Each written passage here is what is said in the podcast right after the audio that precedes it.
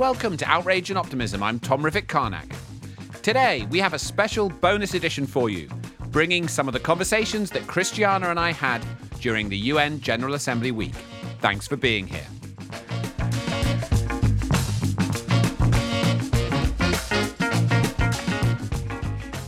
So, last week was, of course, both the UN General Assembly and also Climate Week in New York. And although most of us didn't have to go further than our living rooms to attend, some big, ambitious announcements were made, not least, of course, China's transformative commitment to be net zero by 2060, which we've already discussed in previous episodes of this podcast.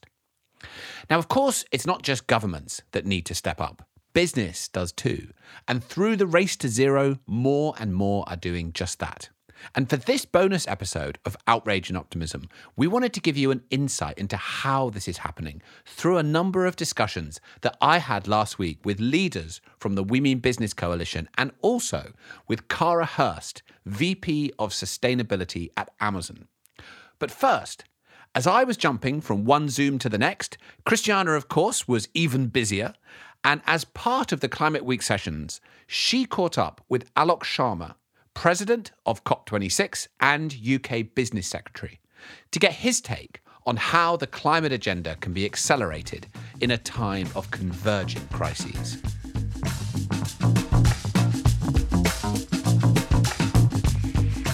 So, President designate, uh, thanks for an opportunity to have a quick chat today. Um, I, I don't know that you are aware of this, but you won the lottery because I am old enough in this process, uh, many decades, to remember when the idea of global stock takes originally began to germinate. And it took several uh, several years actually to continue to nurture that idea and understand what the role was going to be of the global stock takes and the periodicity and the transparency and the accountancy, all of that. Um, and uh, eventually, that was then included in the Paris Agreement, as you well know. And at that time, when we were working on that text, we, you know, it, it was the idea of the first global stock take was only an idea. But you have won the lottery because you will preside over the first global stock take, which is quite a responsibility on your shoulders because you will be setting the standard for all of the other global stock takes to come.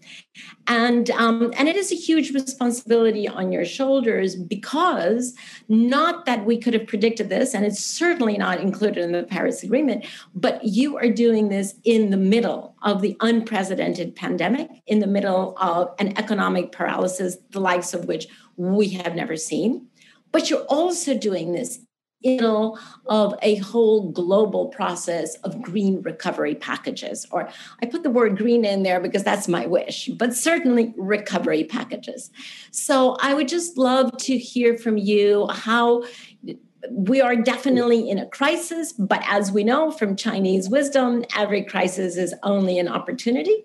Um, and I would love to know from you both sides how you have experienced this as a crisis, but also how you are moving through it to convert it into a historical opportunity. Uh, you're absolutely right. We are living in quite unprecedented times. Uh, there's no doubt about that at all. Uh, and um, you know, I came into this role uh, in the middle of February, and um, uh, one of the first events that I went to within literally a matter of days was at, uh, at Wilton Park, uh, which, as you know, is where the Foreign Office in the UK has its conference centre.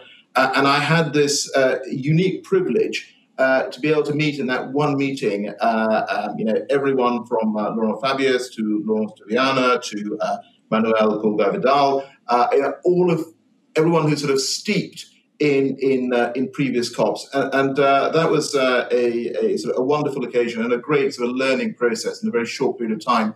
I then um, had an opportunity to go uh, in uh, early on in March to uh, the UN. I had an opportunity to meet with the, the plenary representatives and, and, of course, address the UN, UN as well alongside the the Secretary General. And um, what was uh, really interesting about that was the conversations that I had and this real desire for us to make COP26 a success, uh, for us collectively uh, to work to tackle climate change. And it was also actually a really poignant visit because when I was in New York, the news uh, came through that the first uh, death in the UK from COVID had taken place. Uh, and uh, incredibly sad. Uh, but of course, what was uh, you know even more poignant was the fact that this was an individual who had lived in the area that I represent as a, as a member of parliament. and um, as you say, you know, since since that time in early March, we have had this you know, unprecedented time. governments, ministers across the world working night and day. Um, but I think if we if we look at the the, the, the sort of sort of the sort of packages that have been coming out, uh, absolutely, I think they are underlining this green recovery, and I do think we are at that uh, tipping point where business, civil society, uh, individuals, but also governments are realizing that we do need to build back better. And from a UK perspective, uh, you know, we've set out some of those uh, green measures uh, in terms of that green recovery. Uh, and I, I, feel confident actually that we are at that point uh, where we're going to go forward collectively uh, and achieve what I think, you know, perhaps some months ago we wouldn't have thought that was possible, and that is, is the momentum for a green recovery. I'm curious to know your experience because outside of the European Union, and you must speak to all of these governments, that is your responsibility. Do you see a um, equal understanding, or at least an emerging understanding, on the part of governments of both the impact of recovery packages on the carbon intensity of the global economy over the next few decades, as well as how can they leverage those recovery packages to converge the solutions for so many crises. Despite the fact that we've been in this, this uh, COVID crisis period where uh, you know, we are doing everything short term to support businesses, support livelihoods of our, our people. Uh, of course, I mean, the, the climate crisis hasn't taken time off. And um, I have spoken, had um, uh, bilateral discussions with uh, uh, over 35 uh, countries, uh, ministers in 35 countries, and we are continuing that engagement uh, as well. And I'm very keen in those conversations to emphasize that actually, if ever there was a time to come forward with green recovery packages, this is it. And you will have seen yourself, you know, the the, the, the polling, the opinion polling that has gone on uh, internationally as well, where uh, actually it doesn't matter where you are in the world. Uh, this is that that moment where populations across the world want this to be a lasting recovery and a sustainable recovery as well. And that, of course, means a, a, a green recovery. So I'm very keen when I have those conversations to uh, tell fellow ministers that uh, we need to come forward with ambitious NDCs, uh, with ambitious long term strategies. But of course, in, in terms of the packages that governments are announcing right now, they need to have very much uh, a, a, sort of uh, a green thread, if I can put it, uh, through all the announcements that they're making. And I, and I think that that is recognized. Um, and you've seen that in, in countries in Europe, you are seeing that in countries in other parts of the world. And of course, ultimately, it's also uh, up to each of us as uh, individual governments to do our bit. And from a UK government, as I said, uh, you know, we've set out proposals, uh, and we will be doing, uh, you know, more of this in the in, in, the coming months. So I am actually hopeful. And you made a really important uh, point there about businesses, and businesses are actually driving this change themselves as as well. Um, uh, we've set up a, a, uh, business advisory council uh, made up of international business leaders. I had the first meeting uh, last week. Uh, and again, they are absolutely galvanized around this. And there is a recognition, firstly, because it is, of course, the right thing to do to set uh, science based targets getting to net zero. But ultimately, what I think many businesses also realize is that you know, it is good for the bottom line as well in doing this. So I, I do think we are at that sort of inflection point where uh, everyone is coming together and recognizing that we need to have this green recovery. I also wanted to ask you um, about the UK NDC because this will be the first time that the UK presents its own NDC post Brexit. And uh, the European Union has already come forward with where they're going to be.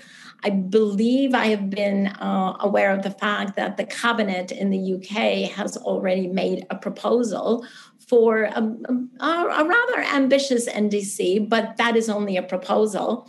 Um, and so I was curious to know what you can share about that process of the UK coming forward with a strong and ambitious NDC. You you will forgive me if I if I don't go into the details of the discussions that we're having uh, in, in, cabinet. What I can tell you is, is the process. Uh, look, firstly, I, I do recognise that. Um, as a presidency, we, we need to show ambition ourselves, uh, just as we're asking others to do. Uh, and actually, in terms of the process, uh, uh we, uh, our Prime Minister, uh, set up two committees when it comes to climate action. It's the first time we've, we've done this in, in, in, a UK government. one is a strategy committee, which looks at climate action, which the Prime Minister chairs. the other is a implementation committee, which I chair. And, and sitting on these committees are the uh, cabinet ministers who are responsible for departments which themselves have responsibility for uh, parts of our economy, which, of course, uh, uh you know, we need to address uh, emissions, so uh, transport, um, agriculture, housing, and we are, you know, systematically going through looking at. What policies we need to put in place to enable us to meet our carbon budgets. So there is a lot of systematic work going on. Um, uh, but and I and I understand that the desire uh, for us to to come forward and, and, people to know where we are. But I, all I can say to you at this stage is that we are working very hard. We're working very hard, and um, uh, I hope uh, uh, in due course we will be able to come forward with with, with something positive. I'm trying to pull the threads together of this conversation. And it seems to me that what we've been talking about from different perspectives is um, the emergence of what can be recognized as a virtuous cycle here, where governments are beginning to feel the confidence to move forward, where corporates are definitely in the lead, um, pushing.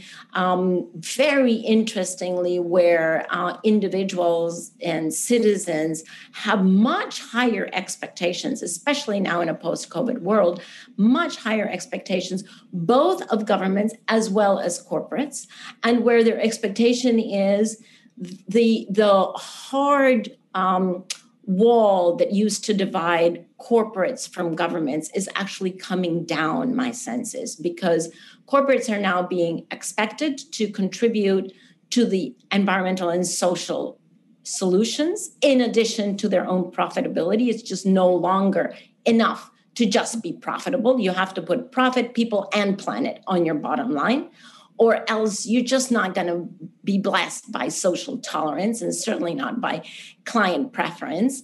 Um, but from governments, um, I also see that there is a lot of expectation of citizens of their governments to stand up and act more responsibly in, in protection of, uh, of their citizens' interests and well-being.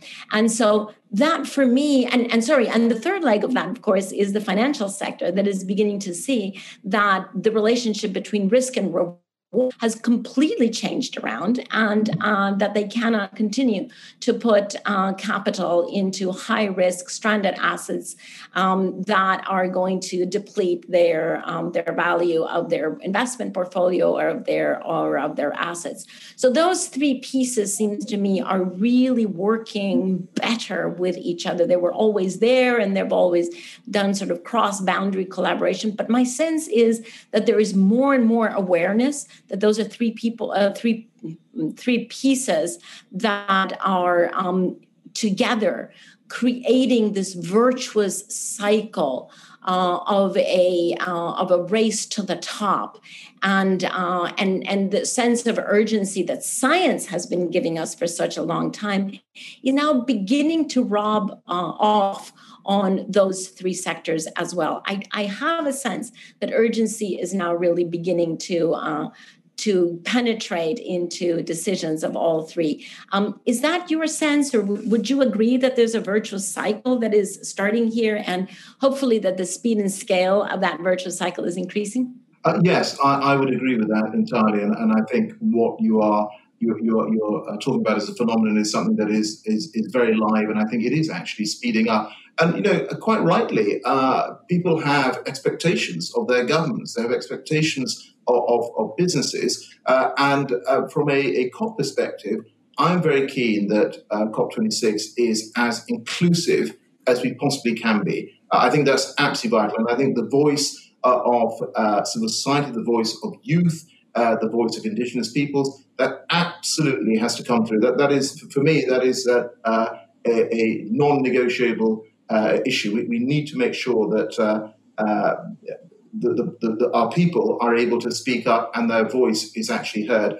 And as, as, part of this, one of the things that we are doing is set, setting up an uh, advisory group uh, on, on, COP26, again, an international advisory group uh, bringing together uh, youth and civil society, and we'll be uh, launching that, that uh, shortly. and I want to hear from them, and I want to hear you know, their ideas, and we want to try and incorporate that as part of, of COP26. but you know, again, businesses, when I had my discussion with our, our business group, um, you know, we concluded that actually what we can't do is just have these meetings in silos. What we need to do is put together uh, the businesses, together with uh, the, the, youth, together with civil society. And I want to be doing a lot more of that over the, the, the, coming year. And one of the points that I make in every single conversation that I have, whether it's with businesses or with governments or with uh, you know, NGOs or civil society or youth groups, is that uh, success at COP26 is going to belong to all of us. Uh, yes, the UK and our friends in Italy, we are, we are sort of uh, uh, organizing from a presidency point of view, uh, but I'm very mindful of the fact that this needs to be entirely collaborative, and we need to make sure that at the end of that process, everybody feels involved and everybody feels that we have achieved something lasting. Uh, and if we can do that, uh, I think we will absolutely be able to look at each other uh, and say, yes, uh, we made this a success.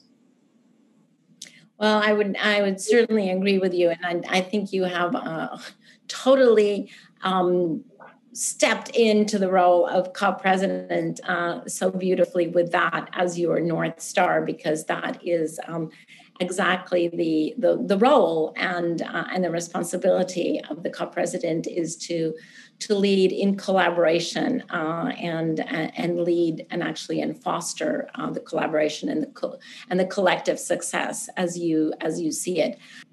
Wonderful. Thank you so much, Christina. I'm so pleased that I have you alongside me on, this journey over the next 14, 15 months. Absolutely. Thank you so much. We'll see you again soon, I know. Thank you. Bye.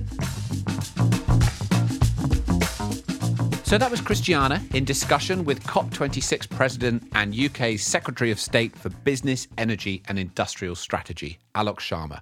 And I have a feeling that we will be talking to him again on this podcast before too long. And now for a look at how business is responding to the climate crisis and how bold corporate climate leadership has never been more urgent than in this decisive decade. There are five very short conversations coming up with leaders from the We Mean Business Coalition partners and also with Kara Hurst, VP of Sustainability at Amazon. We kick off with Maria Mendiluce, CEO of We Mean Business. Hello, and welcome to a discussion on what business needs to do to lead on climate change in the next 10 years. I'm Tom Rivett-Carnac. I'm the co host of the podcast Outrage and Optimism, and I'll be joined in the next hour by the partners of the We Mean Business Coalition. We Mean Business, of course, is a group of nonprofits working with business to take action on climate change. And I know from personal experience how powerful this group can be. In the lead into the Paris Agreement, when I was at the UN, We Mean Business were the key entity coordinating the business engagement in climate leadership. And I know that's something that continues to today. So, We Mean Business is now launching the Climate Leadership Now report, which is a renewed call to action for businesses. In the next hour, we will hear from Maria Mendiluce, the CEO of We Mean Business, Halla Tomasdottir, the CEO of the B Team, Kara Hurst, the head of worldwide sustainability at Amazon, Claire O'Neill, managing director of energy and climate at WBCSD, and Mindy Lubber, the CEO of Ceres. So to kick off, we're going to turn now to Maria Mendiluce, the CEO of We Mean Business. Maria has recently joined We Mean Business as CEO from the World Business Council on Sustainable Development. She's also held senior positions at the Economic Bureau for the Spanish Prime Minister, in the CEO's office of Iberdrola, and at the International Energy Agency. So, Maria, this is the first climate week of the all important 2020s. We know the hugely consequential nature of this decade and will only be successful if business plays its role. What trends do you see in corporate climate action? Looking back, say, over the last five years since Paris, what's changed and what do you see unfolding? Thank you, Tom. A pleasure to be with you today. When We Mean Business was formed in the run up to the Paris Agreement, corporate climate action was limited to a few pioneer companies like Unilever or IKEA. And there wasn't a widespread understanding that the benefits of climate, climate action uh, will bring uh, performance growth and business opportunities. Now, these things have changed. Companies from all sectors, including the most challenging to abate, are coming to bold action, action uh, climate action. When companies first set the RE100, they thought it was a dream to be 100% renewables. Now we have the Apples and the Googles that have reached 100% well in, before what was expected. In total, around 1,300 companies, representing one quarter of the entire global economy, are now committed to take climate action. So it is true that there has been a mobilization of business action, but this is not enough. As we know, we are entering into the decisive decade and we need to halve emissions by half. This means 27 gigatons of CO2 that we need to remove. So we need to step uh, climate leadership now. And we can do it in three ways. First, uh, companies need to set the highest levels of ambitions. To be aligned with 1.5 is just the, the North Star, but it's going to become mainstream. All business need to be there. We need to accelerate that race to zero to be net zero as soon as possible, like the climate pledge, being net zero by 2040. We encourage many companies to join this movement and to even do it faster. It's not only about being ambitious, it's also about acting upon. And so it's very encouraging when you see these commitments when they say, okay, I'm going to be net zero and I'm going to procure electric vehicles and I'm going to move to 100% renewables 24 by 7 or i'm going to integrate climate action in my company strategy and uh, etc so we are seeing very recently yesterday 150 companies they sent a letter to the european commission asking to increase the emission reductions that the european union should do by 2030 from 40% to 55% and we saw the commissioner referring to this message we need more mm. and more voices standing up we need those voices to be consistent. We need business to say the same thing in Berlin, in Madrid, or in Latin America.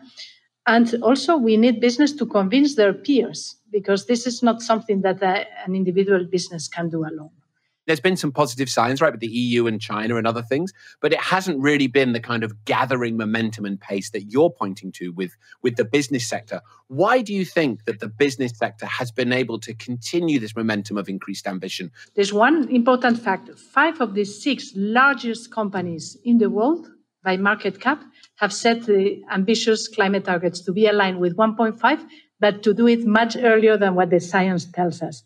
To me, that's mm. quite impressive. And why is that?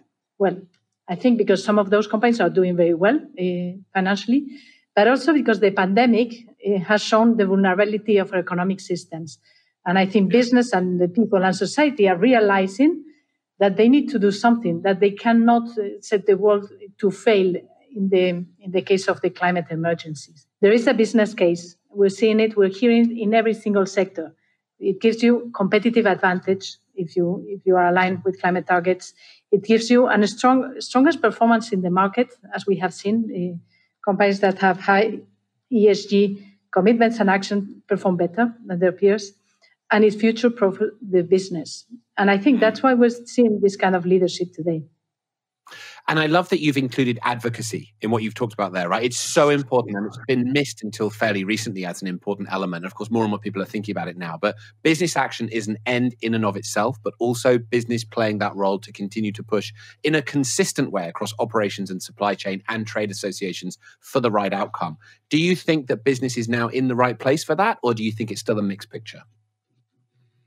Well, I think business now, doing, uh, I think three things. First, they are competing are, this mm. is the race to zero. They need to be, you know, better than the others, and that's great. A competition to be better on climate, we have not seen that before. But the second, that within that competition, they realize they need to collaborate with peers and with governments. And finally, they need to engage with suppliers, with the full supply chain.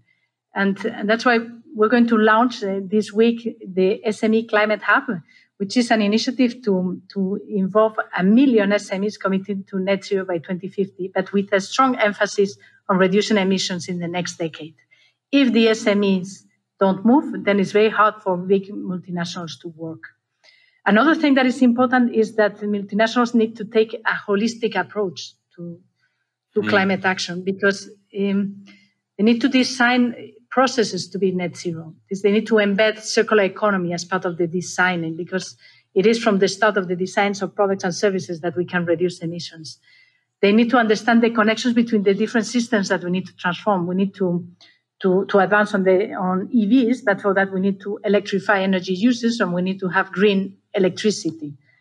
And I think they need to design a, a collective public-private uh, collaborations for maximum impact because there is a benefit of them collaborating in order to, to reduce their emissions in the value chain. Maria, thank you so much for kicking us off in this hour. Really, really appreciate your time to come and explain that and talk to us. Now, Hala daughter is the CEO of the B Team, a group of courageous business and civil society leaders working together to transform the business world. I personally have experienced the power of the B Team. In 2014, a group of leaders came together as part of the B Team and set an audacious goal for net zero by 2050, which was unthinkable at the time. That was the real leadership position. That inspired the world and, in a very, very significant way, ultimately transformed what would become the Paris Agreement and made it much more ambitious. So I've seen how the B team punches above its weight and continues to do so. But Halla herself is a business leader, entrepreneur, investor, ran to be president of her native country of Iceland, and throughout her career has focused on purpose driven and principled leadership. So, Halla, welcome. It's so good to see you. We're going to dive straight in. We don't have very long. Um, and what I want to ask you first is that one of the things you do is you improve the quality of leadership in the world on critical issues. So I want to start by asking how are you feeling about the state of courage and leadership in the business community to face these issues and face them in an interconnected way? I am a stubborn optimist like Christiana, right. and I would like to say I feel great. But there is no question that we need to transform the way we lead. We need a lot more courage and greater accountability and leadership everywhere. But we also need to become more holistic. We cannot solve the climate crisis without addressing the unsustainable levels of inequality in the world. Yeah. We cannot separate these two issues. And I think we've done that for too long. So I think any good leader now understands that there's no business beyond planetary boundaries, nor is there any business in a world with a broken social contract. And that's where we're at. And I believe there is a critical system error that has mm. gotten us here. And that error was started in 1970, so 50 years ago, by one man who put out an essay and said the only purpose of business is to serve its shareholders and maximize shareholder wealth. This man was Milton Friedman, his essay is known as the Friedman Doctrine. And since then, this has been the software of how we lead and do business. And it has left us in this dire state, facing convergence of crisis. So I think what we need, Tom, is an economic reset. Mm. We need to shift away from the shareholder primacy idea and into what I would call stakeholder governance now these interconnected issues are getting so bad of inequality and wildfires and pandemics and everything else. Do you think the penny is dropping on the need to knit these things together and address them in the round? I believe so. And uh, I've had the privilege of working with hundreds of uh, partners and allies um, in a movement called Imperative 21, where we have really been taking a look at this moment we're in and asking ourselves, how can we drive this system change? How can we reset our world so it works for climate, so it works for people, so it works for Black people, so it works for women, so it works yeah. for private sector, governments, and citizens alike? And we co created in a massive movement something that we're uplifting now, 50 years after Friedman put out his theory as our new vision of the future. And that is a world where we recognize our interdependence, understand that people, planet, and our economies are interdependent on each other. None of them can thrive without each other. And that we understand the interdependence of private sector, our governments, and citizens alike. And that, that's the first imperative interdependence. Mm. Second one is that we invest in justice, that we actually leave behind male, stale, and pale leadership and decision making and start bringing people around the table that actually understand the challenges we're facing And last but not least, we need to start accounting for stakeholders. We need a new definition of success in business. And it is my view that that needs to be and is looking like it's going to become ESG. Uh, mm. And it's not enough for us to address environmental issues if we don't address the social issues or if we don't change how we govern. We have a great framework for the E, TCFD, and companies should be embracing that as the new disclosure that they transparently share with the world. But we have been struggling with the S. And yet it is the S that has probably led to lack of progress on facing our climate emergency because yeah. people are feeling like they are left even further behind when we talk about it in the way we've talked about it. And last but not least, when it comes to governance, I think we could be very helped if we started to look at the time horizon of business through the next generational lens. Because the quarterly reporting that Milton Friedman theory um, basically uplifted, uh, the short term short termism has left us chasing a narrow definition of success only for the short term, only for the shareholder, and hence climate crisis, hence broken social contract, hence low trust. It's not always easy to face down some of those forces of the past and embrace the future. There are structural reasons why it can be scary to do that for an individual CEO, which is why leadership is so important. So, how do you help them meet the moment with as much humanity as they need to to push through it right now? I ask them to talk to their children or their grandchildren. And I ask them to listen. And I have found, Tom, that most of the courageous, accountable leaders out there, they have a story about how their daughter, their son, or their granddaughter woke them up. But I find that in the last six months, I don't need to ask that question as often because mm. people are awake. COVID has accelerated or exposed our brokenness but in that brokenness, it has also cracked us open and the light is coming in. We will yeah. never have a moment like this again. We are printing trillions of dollars. We have to direct them to build that inclusive, green, and just transition that the next generation expects, demands, and deserves. We're going through the greatest wealth transfer to women and the next generation, and you will no longer be viable to any of those stakeholders unless you get this right and travel through the portal to this new world. Halla, thank you so much for joining us. That's such an inspiring message. Uh, thank you for all the amazing work you do and look forward to seeing you again soon.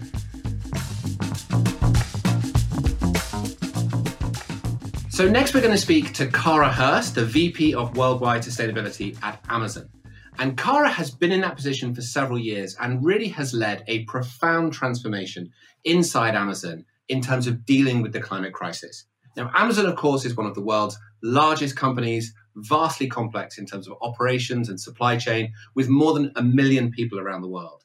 And actually, just to kick this off, a year ago, Kara, together with Jeff Bezos, approached Christiana Figueres and I with a view to partnering on this new initiative that they were calling the Climate Pledge. And Christiana and I thought long and hard about it. We looked at what was being proposed. And in the end, we made a decision that we would dive in and we would partner. And the reason is the transformation and the speed and the scale of it that is being proposed by Amazon. Amazon will be net zero by 2040. That is Paris 10 years early. Kara, welcome to the session. I find myself in, uh, I think, a very lucky position to be partnered with you and Christiana and the team at Global Optimism. One of the things that we are um, certainly inspired by the Paris Agreement and really excited about is uh, the opportunity to drive this level of ambition at a company the size of Amazon and think about how do we really uh, take the scale and the size and the complexity of a company like Amazon and use that to say if we can go as fast and as far as we are planning to go in a, net zero 2040 world, um, we want to inspire others to come along with us. So I think the climate pledge overall is an invitation more than anything else to a conversation around ambition um, it's a gold standard kind of bar around what companies of our size and our scale can do. And it's um, a community truly that i think we're all co-creating and building together that will be solutions driven um, and will set a high level of ambition around um, what we can come together and do. And i'm happy to talk about some of the things that we've uh, done along the way around that, which include the Right Now Climate Fund on Natural Climate Solutions, which include investment in electric vehicles, uh, the Climate Pledge Fund that we launched in June. Um, we've got a lot of mechanisms. That's how we work at Amazon. We create a foundation of data and science and then mechanisms to deliver on it. And what would you say? I mean, I'm sure there's many companies watching who've maybe set a 2050 target and there's relatively less that have gone to 2040. But of course, science is demanding that we find a way to develop more and more ambition. What would you say to those companies that are considering increasing their ambition from 2050 to 2040? Well, first off, I'd say you can do it. Um, and the more uh, companies that come along in this, the more possible it becomes. So I think that there's um, a real signal that companies, when you come together, can send. And we've known this for a long time. Um, you know, there are plenty of business coalitions like We Mean Business that we're partnered with. They're doing an excellent job of consolidating this level of ambition and not only through companies but their value chains and their supply chains sending those signals. And so we feel like the climate pledge is a very strong signal in that direction. Um, and that taking that extra leap and that extra level of ambition it inspires people inside of your company as well. The amazon that you are trying to create is sort of unfolding and being created at the moment. And there are bits that you would be the first to admit aren't there yet and other bits that are coming on. When you look forward what does the Amazon that's really done this in 10 years' time look like, or 10, 20 years' time? It's going to be quite different to the firm that's there today, right? What can you tell us about what that Amazon looks like? I've been here six years, and every six months, every year, we're a different company.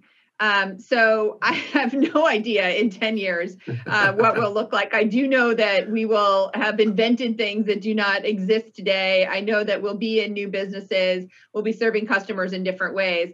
I think that we'll see more of a partnership um, throughout our entire value chain. I would really love to see that piece come to fruition. I think um, mm. having been in sustainability for a long time, there's um, a lot of, uh, you know, there's a lot of energy and a lot of intention in partnering throughout the value chain, and it has not yet come to fruition. We're driving the technologies. Um, we're going to need some of the bigger pieces, the built environment to evolve um, the infrastructure to evolve. These are things that companies are not going to be able to do, but they will require partnership with governments, with communities, multiple sectors involved. And I, I think we will see a lot of that come within the next decade. So at Amazon, what I'm hoping is that we're a driver of that. Um, and that we're going to continue to push forward um, and see transformation of our transportation networks, transformation of our products, um, and transformation of the communities where we live, work, and operate so that everything that we're doing inside the company really extends out to our, our communities. Thank you so much, Kara. Thank you very much. Appreciate you taking the time to join us. So now we're going to talk about moving forward from commitment to action. Because, of course, after making ambition clear, businesses need to shift action and delivery. And that process of innovation and change done right can unlock business transformation to be a leading part of the economy of the future. Now, to talk about this, it is a huge pleasure to introduce Claire O'Neill. I got to know Claire during her tenure in government, where, among much else, her leadership and tenacity secured COP26 for the UK, she was the Minister for Energy and Clean Growth in the Conservative government, and prior to that, worked in the private sector at Bank of America and McKinsey. And so, who else better than to take up the role of Managing Director for Climate and Energy at the World Business Council for Sustainable Development? The reality is that this is a very challenging moment for business coming through the pandemic. And you know that very well from the roles you held previously and your view of the economy. Why is this also, therefore, the moment that businesses should double down and go big on climate? This is the challenging question, isn't it? Why should businesses be changing, particularly given the backdrop of what has been a very difficult economic climate that will continue? And really, um, th- three quick points. One is, as you and Christiana so often say, this is the crucial decade. This is the make or break decade that will show us whether we are capable of achieving a future that is within those sustainable boundaries, or whether we are facing a future for which we have no experience as a human species who has only been settled and agrarian for 5,000 years. And the other thing, the second point, is that COVID, I think, has given us a proof point which is extremely useful for so many businesses. You know, we have basically artificially created the sort of drop in energy consumption and greenhouse gases that we would need to deliver every single year going forward for the next two decades if we are to hit net zero by 2050. And I don't think we can empty the planes more than once. And I think what is starting to resonate now around the boardrooms is wow, we did it and it's not enough because we have to keep doing it. And by the way, this is extraordinarily difficult to deliver. So, a real sense of all of us finger pointing and saying who goes first and what are the drivers, we are looking at ourselves now, I think, to realize that the solutions have to come from within. And the third point, and you reference my tenure as the uh, COP26 president designate, amazing work still being done with that group. Um, but this is a tricky diplomatic climate to be operating in. And I think we will see some really important breakthroughs. I'm really encouraged by what we're hearing out of China, thanks to the amazing work of the EU. But, you know, this coalition of the willing amongst governments that governments that we wanted to forge to make COP26 the real breakthrough moment diplomatically is even harder to do. And all of this for me is resonating very strongly with businesses, now my members as the part of the WBCSD senior team, who are saying, we've got to do this. You know, we need policy signals, we need regulation, but we also need to be absolutely serious about our own trajectory and our governance and our disclosure and our investment portfolios going forward. And that I think is is extraordinarily exciting and, and it's happening right now it would be possible if you were, you know, an unenlightened CEO to see this as the moment to dial back on climate ambition and focus on other things. But I sense you don't agree with that. I don't agree with that. I mean, clearly there are sectors who, for whom this is extraordinarily challenging, and whether you look at, you know, the aviation sector or hospitality or service provision, or you know, this, these are sectors who have taken a really big knock and are having to think very hard about what their future look, looks like. But, but equally, there are businesses who are actually doing rather well from a cash flow perspective, and we've seen markets at record high, businesses able to raise money.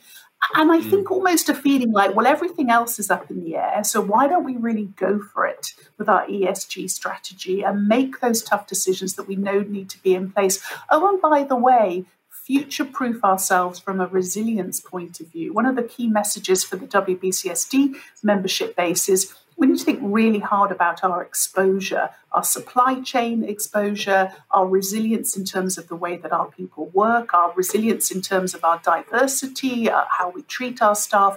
And these questions are now, it's a perfect opportunity to actually actually think about them. Think about the wonderful competitive nature now of companies saying, well, I'll take your net zero 2030 and I'll go back and I'll get rid of every single a- atom of CO2 we've ever emitted in our corporate history. This is great. You know, this is really good stuff. And by the way, that's not just greenwashing. There is a governance and investment structure behind that that I think stands scrutiny. And the more we can disclose that, the more we can work on these common metrics. One, just to throw in, as if I may, a very brief advertising point. one of the key questions for sectors is scope three emissions. How do we actually mm. define this emissions pathway?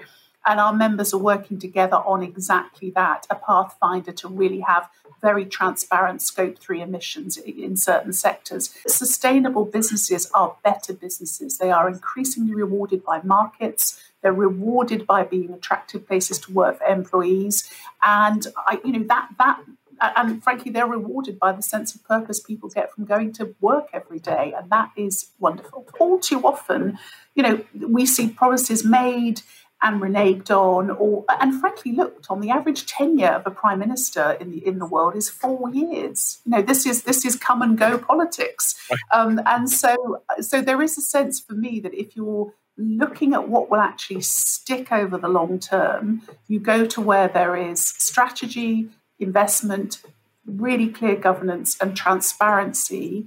And that is happening for me in so not not all, but in many many of the business of the boardrooms around the world. And you know, then I, I think it helps deliver a more positive intergovernmental outcome because it allows companies to basically say to governments, if you do this, we will be really supportive. But I want to get on with it. I don't want to wait to define the perfect biological offset or the perfect net zero trajectory for a sector. We need to get on with it. We need to take action. We need to be absolutely clear about what good looks like, but we can no longer afford to wait. So I think it's that shift really from talking to action that uh, that has really attracted me to this job, and I'm hoping to help all of our members uh, with that action agenda going forward. Claire O'Neill, thank you so much. Um, I'm sorry that these are brief um, interventions, but very valuable. Really appreciate you being here with us. Now we're going to talk about the issue of advocacy, and this could hardly be more important. It's one thing companies setting ambitious goals for themselves and their supply chains and their products, but if they don't also engage with governments and push for the kind of thoughtful, progressive policies that are needed to assist this transformation, then very quickly they can actually end up undermining their own efforts and making things worse. Now, someone who's been a huge rock star in this for as long as I can remember, someone I've always had huge admiration for, is Mindy Lubber, the CEO and president of the sustainability nonprofit Ceres. Ceres works to mobilize the most influential investors and companies to tackle the world's biggest challenges. And Mindy has never shied away from tough challenges. And as far as I can see, the fact that the issue of climate advocacy is now so squarely on everyone's agenda is in large part thanks to Mindy's tenacity and leadership. Mindy, it's it's so good to talk to you. Thank you so much for joining. I'm going to jump straight in. Why does how a company uses its voice matter in the transformation of the global economy to a low carbon economy? Right now, I think the message has to go out loud and clear. It is no longer okay to be a leader on climate and setting goals and changing your practices internally as a company. If somehow your government relations teams or your trade associations are working to kill climate legislation or laws, regulation, wherever you are in the country or in the world. Period. We can't have the pace and the scale of change we need if we're moving company by company by company. In the end, we need a level playing field. We need everybody playing by the same rules, and those rules are public policy changes that need to put in place. And think about how absurd it is for a company to be saying, I am a climate champion. And the very same day, their trade association trying to kill the most important climate policies that are on the books or being debated. It makes no sense, and no longer can you be a climate champion without being part of the policy discussion. Large companies are incredibly well respected, as they should be. They have a very important role to play in society. They are listened to, they are heard, they can reach policymakers, they can reach hundreds of thousands of employees and millions of consumers. And they need part of the, be part of the plan moving forward, not moving us backwards. You know, there are some policymakers who might still like to think climate change and acting on it is a bunch of tree huggers or environmentalists. We know that not to be the case. We know climate will have a profound impact on humanity, our families, our lives, our public health, and the economy. And so every company and investor needs to be involved, and that's great. They should be involved. Their voice is highly respected. So there's a reason when we go up to Capitol Hill in the United States with 50 business leaders versus some of our closest colleagues in the environmental community. They are heard differently. Their voice matters, and we need to bring that voice collectively around the globe. And Mindy, when you say it like that, it makes such evident sense, right? You get a CEO that wants to go in a particular direction. They're setting out the vision for their company. They're pushing it through their operations and their supply chain.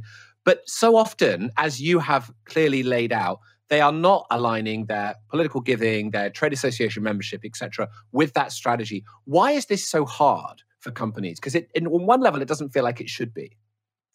Right. And you're right, Tom. You should be consistent. If a company says we want to be a climate champion, we're going to set audacious goals and we're going to lead, then you've got to lead in ways that matter. Part of that is setting goals for your enterprise. Part of that is helping move the sector leaders, your colleagues. Even if they're competitors, they need to move with you. But part of it is making sure we have practical, sound, progressive public policy, like a price on carbon. Uh, and that is clear and it's easy, and companies who want to lead need to be consistent on policy and not let their government relations office live with some old framing. It's time to get consistent. Do you see signs now that companies are getting their house in order and they are being more consistent across all of their operations and their engagement with government? We're starting to see companies engaged. Last May, we brought 85 business leaders to meet with 60 members of Congress, half of them on one side of the political aisle half of them on the other. And those conversations were great. The business voices matter. So we are starting to see it. Uh, it's up to all of us to hasten that pace and really to remind our colleagues in the business community leadership re- re- requires all of what they're doing. So you can't say, I'm acting on climate if at the same time somebody on your staff is trying to kill a price on carbon or other carbon policies being debated. Six weeks from now, there's going to be quite an important election in your country. And all of us on this side of the Atlantic are increasingly sort of lying in the fetal position on the floor and feeling quite nervous about what's going to happen. But we're all behind you and we're all very excited about this potential transformation. What are you seeing in terms of biz? Because if businesses are leading, surely this isn't about partisanship, but surely they have to go and support science over pseudoscience, moving forward on this agenda rather than denying it. What are you seeing on that issue? Well, I hope so, Tom. Ceres is nonpartisan, so we're not calling the wins and the loses losers, but we do have one candidate who has committed to an audacious, ambitious climate set of policies, who agrees with us that the first day in office in the new administration, the United States gets back into the Paris Agreement. Without our global partnership, we slow down everybody, and that is unacceptable. So I'm cautiously optimistic, and we will fight to make sure that one of the first things that happens along a long list of policy changes and regulatory changes, but the United States goes back to where it was and where it should be in partnership with the global community in support of the Paris Agreement. How are you reading the tea leaves on a Biden administration and how high up the agenda climate is? Well, from what they say and the conversations we've had, it is very high up on the agenda. Their goals are audacious that they put out. Uh, and I believe it will be part of the first actions of the administration, specifically getting back into the Paris Agreement. Mindy, thank you so much. We really appreciate you taking the time and talk to us. It's so fantastic to have the benefit of your wisdom and your leadership. Thanks for listening, everyone. That's the end of this bonus episode of Outrage and Optimism. We always appreciate you joining us, you listening in. Please leave us a review if you haven't done already. Only takes a moment. And join us as usual this Friday. We have a great episode. I'll be back with Christiana and Paul. We have actor and campaigner Ted Danson this Friday. Don't miss it. Subscribe now.